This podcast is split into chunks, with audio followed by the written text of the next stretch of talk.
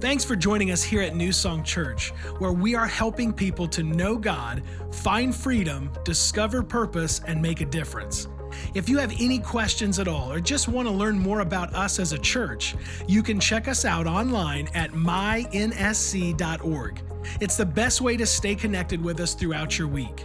And now, check out this week's sermon. Hey everyone, welcome to church, man. Go ahead and let us know how excited you are in the comment section for church this morning. Hey, I am Tony Mercer and I am the campus pastor of Wabash and we are welcoming, we are also welcoming the Plymouth campus into. So, hey, welcome everyone. And I hope you had an incredible week and, and I'm believing you're going to have an incredible week moving forward. Well, hey, today is part two of living courageously. And, and I'm excited to bring the word to you today. But, but before we begin, let, let's take a moment. Let's pray. God, I just pray.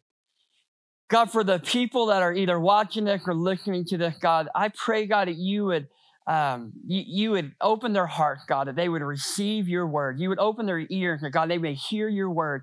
And that, God, that we would be transformed, God, by your word. Holy Spirit, teach us, guide us and direct us today in Jesus' name. And everyone said, Amen. Hey, I, I want you guys to help me out with something this morning. So you're going to have to uh, comment and use some comments and, and comment stuff in the comment section. And, so the first question is this Do you normally like to go out to eat after church? Do you normally like to go out to eat after church? Yes or no? All you got to do is comment Yes or no? The second question is, where do you typically like to go out to eat? Now, that doesn't have to be on a Sunday. It could be just anywhere in general. Where do you normally like to go out to eat? Now, go ahead and, and put that place in the comment section uh, below. And the third question is, what do you like to eat? Like when you go to your favorite restaurant, what do you typically order off of the menu?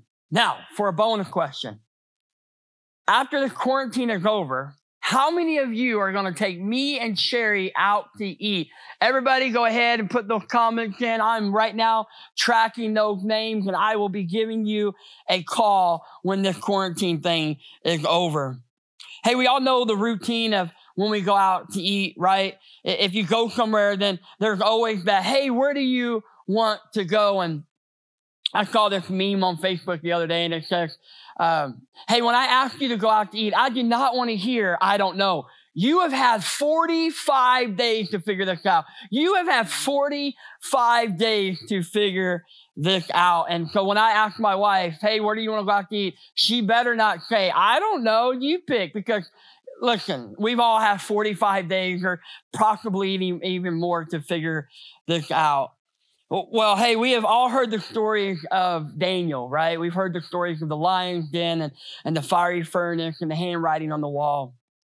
And those are all incredible, faith filled stories. But I want to go to the very beginning and I want to talk about Daniel and, and how he was tested at the table. So if you're taking notes and you want to, you want a, um, a title for this message, it is the testing of at the table, the, the testing at the table. And, and Daniel 1 2, it says, In the third year of the reign of Jehoiakim, king of Judah, Nebuchadnezzar, king of Babylon, came to Jerusalem, and besieged it. And the Lord je- delivered Jehoiakim, king of Judah, into his hand, along with some of the articles from the temple of God. These he carried off to the temple of his God in Babylonia and put into the treasure house of his God. And so they went in and, and, and they took possessions, but they not only took possessions, but, but they also took people captive. And, and they were in Babylon captivity for 70 years. So they were captive for 70 years. And, and Daniel goes on to say this. Daniel 1, 3 through 5 says, Then the king ordered Ashpenaz, chief of his court officials, to bring in to the king's service some of the Israelites from the royal family and the nobility, young men without any physical defect, handsome, showing aptitude for every kind of learning, well informed, quick to understand, and qualified to serve in the king's palace. He was to teach them the language and literature of the Babylonians. The king assigned them a daily amount of food wine from the king's table. They were to be trained for three years, and after that, they were to enter the king's service. And, so when I think about this, I kind of get a chuckle because this is this is most women's dream man, right? Like this is like Daniel 4 is the dream of every woman, of, of, of, every woman walking around the earth today. They pray, when they pray, they say, God, give me a Daniel 1 4 man. Give me a Daniel 1 4 man.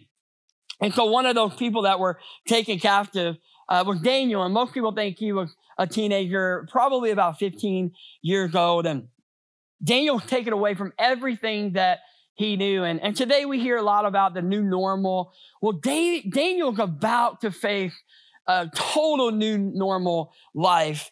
And um, Daniel had to go through many tests to enter into the king's service, and he passed them all with flying colors. But there was one test.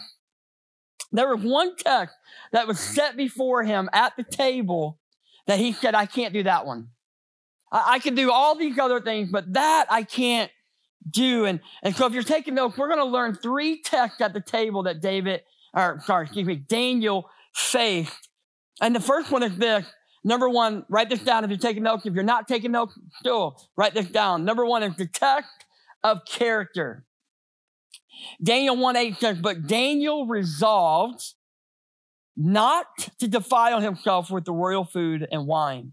Daniel says, I I, I, I am going to do anything that you ask, but I'm not going to eat off of that menu. He says, I have resolved not to defile myself. And to resolve means to make your mind up beforehand. See, Daniel didn't make his mind up at the table. He made his mind up before the table. He made his mind up a long time ago. I am not going to defile myself. I, will let you change my name. I'll, I'll learn the the the, uh, the, the Babylonian uh, ways. I'll speak your language, but I will not eat off of that menu. If we do not resolve now not to cross certain lines, we will find ourselves letting the world draw those lines for us later. If we don't resolve right now, I'm not going to cross that line. I'm not going to do that if we don't decide to do that before, when we get up to that line, we will cross that line. Daniel is one of the, the few people in the Bible who did not have a scandal. He had no skeletons in his closet. As a matter of fact, Daniel 6 4 says this. At this, the administrators and satraps tried to find grounds for charging against Daniel and his conduct of government affairs, but they were unable to do so. They could find no corruption in him because he was trustworthy and neither corrupt nor negligent. Living a life of character is to determine right now what is right, no matter the cost later. To, to be a person of character says, I know what's right now. I, I know what is right now, and I'm not going to determine that later. Character formed when we choose to do right when given the opportunity to do wrong. So before I got into the ministry, uh, I drove a truck uh, for a plumbing industrial supply place and back in Evansville. And I, I, remember it was a Friday and it was kind of late in, in the evening. And this order came out and it needed to get to the house. And it was for a bath shower combination. And, and so they gave it to me and, and I pulled my truck up. It was in a different building on the same property, but a different building. And I pulled my truck up to the dock and, and I found it. And, and, and this was a custom order. Uh, so we didn't have another one like it in the warehouse. It, it was, it was custom made for this house. And so I, I grabbed the tub and I put it and I strapped it in and, and I, and I took my dolly and I laid it down and, and I must have laid it down a little too hard because it, when it, when it hit the back of the truck, it came back up and it put a hole right in the middle of that tub shower. And, and and I'm just sitting there and I'm staring at this thing in disbelief, like, did that just really happen? Like, you have to be kidding me. They need this tub right now. They need it because they need to move on in, into the house. And so I walked into the cell, they called it the cell pit, and I walked into the cell pit and I found the, the sales rep for that customer and I said, Hey, we have a problem with that tub. And he said, What, man? What, what? It just came in. It, and, and I said, I know. I said, but it has a hole in it. And he looked at me and he said, Well, how did it get that? How did it, how did a hole get in it? And I had at that moment to make a decision. I could have said, I don't know. Because here's the thing, that building was in a, that tub was in a different building. And nobody was around me. I was the only person over there. So I could have said, I don't know. And it would have been fine. They just would have blamed the company that brought it, you know, and the manufacturer and, and wrote it off. And, and, and, you know, it would have been okay. But I looked at him and I said, I did it. And, and, and, you know, he was upset, of course. And, and he said, okay, well, we'll, we'll figure it out. And they were able to get another tub and shower to that customer and they had it shipped direct. But, but here's what I know about character. The character test may look different for all of us, right? You might not be uh, sitting at a table and, and, and being asked to eat food that you uh, that isn't uh, clean to you, but you will at one time sit at a table and the world will offer you things to eat. And, and so it, it, might it might it might look like what you report or don't report on your taxes. It might look like what you delete from your internet history. It, it, may be you telling a half of truth. It may be stealing from your workplace. It may be uh, looking like padding your numbers to get a better bonus. I, I don't know what the character test looks like for you, but here's what I know about the character test. Character is revealed when pressure is applied. Let me say it again. Character is always revealed when pressure is applied. People are impressed by talent but God is impressed with character.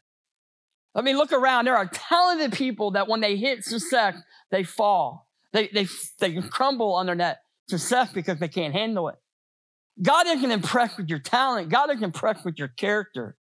And character is who we are when no one is looking. A character is who you are when no one's around. You don't have to impress anybody. Nobody's keeping you accountable. And, and that is where character is being built in your life. Write this second one down if you're taking notes. The test of conviction. Daniel 1 8 says, and he asked the chief official for permission not to defile himself this way. To stand for godly conviction is to say God's way is better than the world way. Conviction often involves doing what is not popular or what is, or not doing what is popular. Instead of Daniel just conforming to the world, he voiced his conviction. Daniel understood that he will never influence the world by being like the world. Let me say it again. Daniel understood that he'll never influence the world by looking like the world. As a matter of fact, Romans 12, 2 says this Do not conform to the patterns of this world, but be transformed by the renewing of your mind. Then you will be able to test and approve what God's will is, his good, pleasing, and perfect will. So we, we see Daniel doing this, standing up for his convictions multiple times throughout the book of Daniel. But one stands out to me the most in, in, in Daniel chapter 6. And this is the chapter of the lion's den, and, and here it is. Daniel 6 10 says, Now when Daniel learned that the decree had been published, he went home to his upstairs room where the windows opened toward Jerusalem. Three times a day he got down on his knees and prayed, giving thanks to his God, just as he had done before. You see, there were some haters that were trying to find all the things against Daniel, and they just couldn't. And, and so they they they had the king uh, make into a law that for for a certain amount of time that nobody could pray to another god except to him. And Daniel heard this, and instead of Daniel uh, being fearful or, or or hiding, what did he do? He, he went up and, and the Bible says he did what he has always done before. He prayed. He, he, didn't just pray once, he didn't just pray twice, he prayed three times with the windows open. You see, it's easy to live for Jesus in private. It's hard to live for Jesus in public. Nobody's going to shame you in private, but there is this possibility of being shamed for living for Jesus publicly. Godly convictions do not stop because everyone says they should. Your convictions, your godly convictions don't stop because everybody else is bowing. We have to be a thermostat in a room full of thermometers. A thermostat sets the temp, a therm- therm- thermometer reflects the temp. We have to be thermostats and not thermometers. We have to be, as Christians, as Jesus followers, we have to set the temperature in this world if we're going to change the temperature of this world. Well, let the, I was thinking about this point and, and I was wondering, okay, God, like, what's the difference between character and conviction? What's the difference between character and conviction? And I really felt like the Holy Spirit dropped inside of me and this thought hit me. And, and here's what it was. Character is lived when nobody is watching. So character is lived when no one is watching. Conviction is lived when everyone is watching. Think about that. Like character is private, right? Character is being built privately. Conviction is built publicly. Like you never know, you really never know if you're going to stand for your convictions until you're sitting at a table of testing, until the whole world is watching you and saying, okay, what's he going to do? What's she going to do? And that is when conviction rises to the top. Conviction asks how I can honor God here. Compromise act, how can I uh, honor others here? Daniel was more concerned with the judgment of God than the judgment of people. And we have to be that way today. We have to be more concerned with the judgment of God than the judgment of people. So if you're taking notes, write this last one down. The, the, the, the third text was this, the text of faith.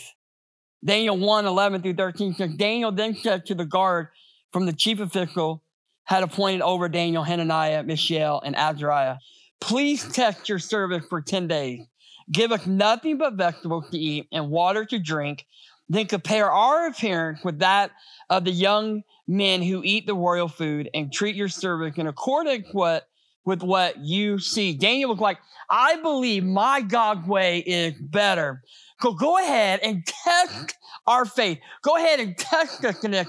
And then when we're done after the 10 days, then you can do whatever you want to do with us. But give us these 10 days Give us these 10 days so we can prove God, so that we can show you that God's way is better. Faith is always personal and never hand it down.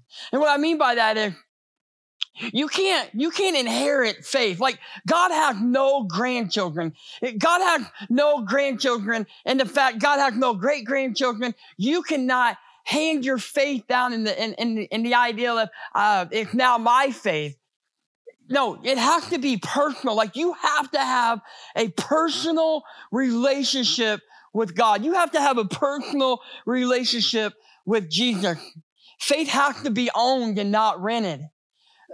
What, what I mean by that is, you know, there's a difference between owning something and renting something, right? Like if you own a house, you're to take more you're to take better care of it. You're to make sure the landscaping's nice. You're to make sure, you know, all these things. But if you're renting one, yeah, you might cut the grass when it gets up to here, you know, so you don't get a ticket.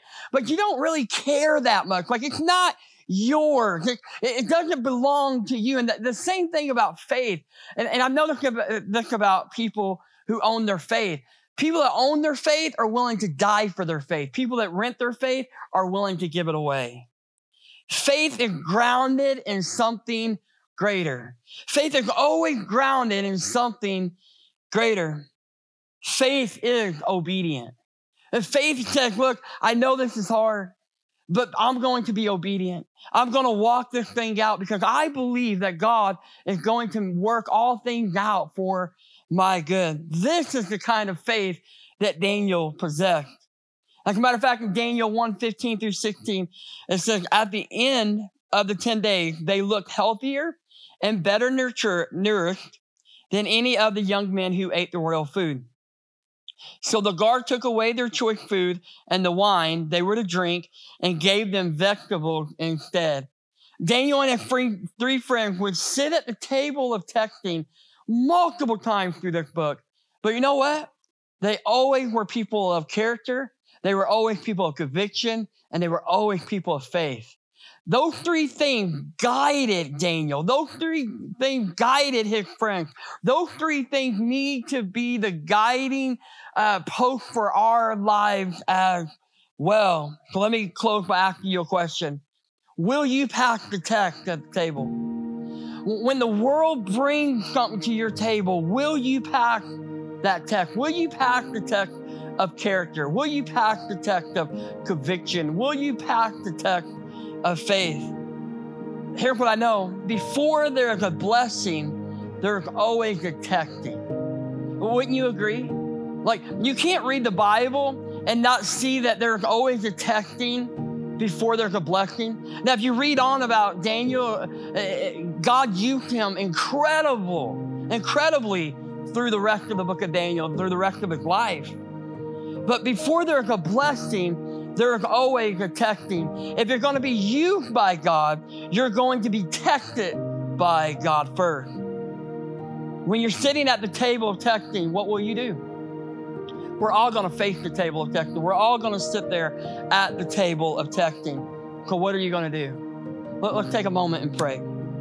As we pray, just right where you are, just ask God to help you pass this test when it comes. Just say something like this God, I, I need to walk in character.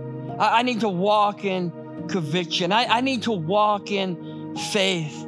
If one of these are or all three of these are something that you struggle with, that, that you're struggling with, go ahead and tell God, God, I need, I need more help in my character. I need more help in, in, in, in my faith. I need more help in my conviction.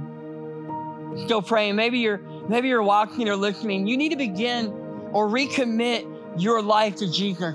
You can do that right now by praying this where you're at.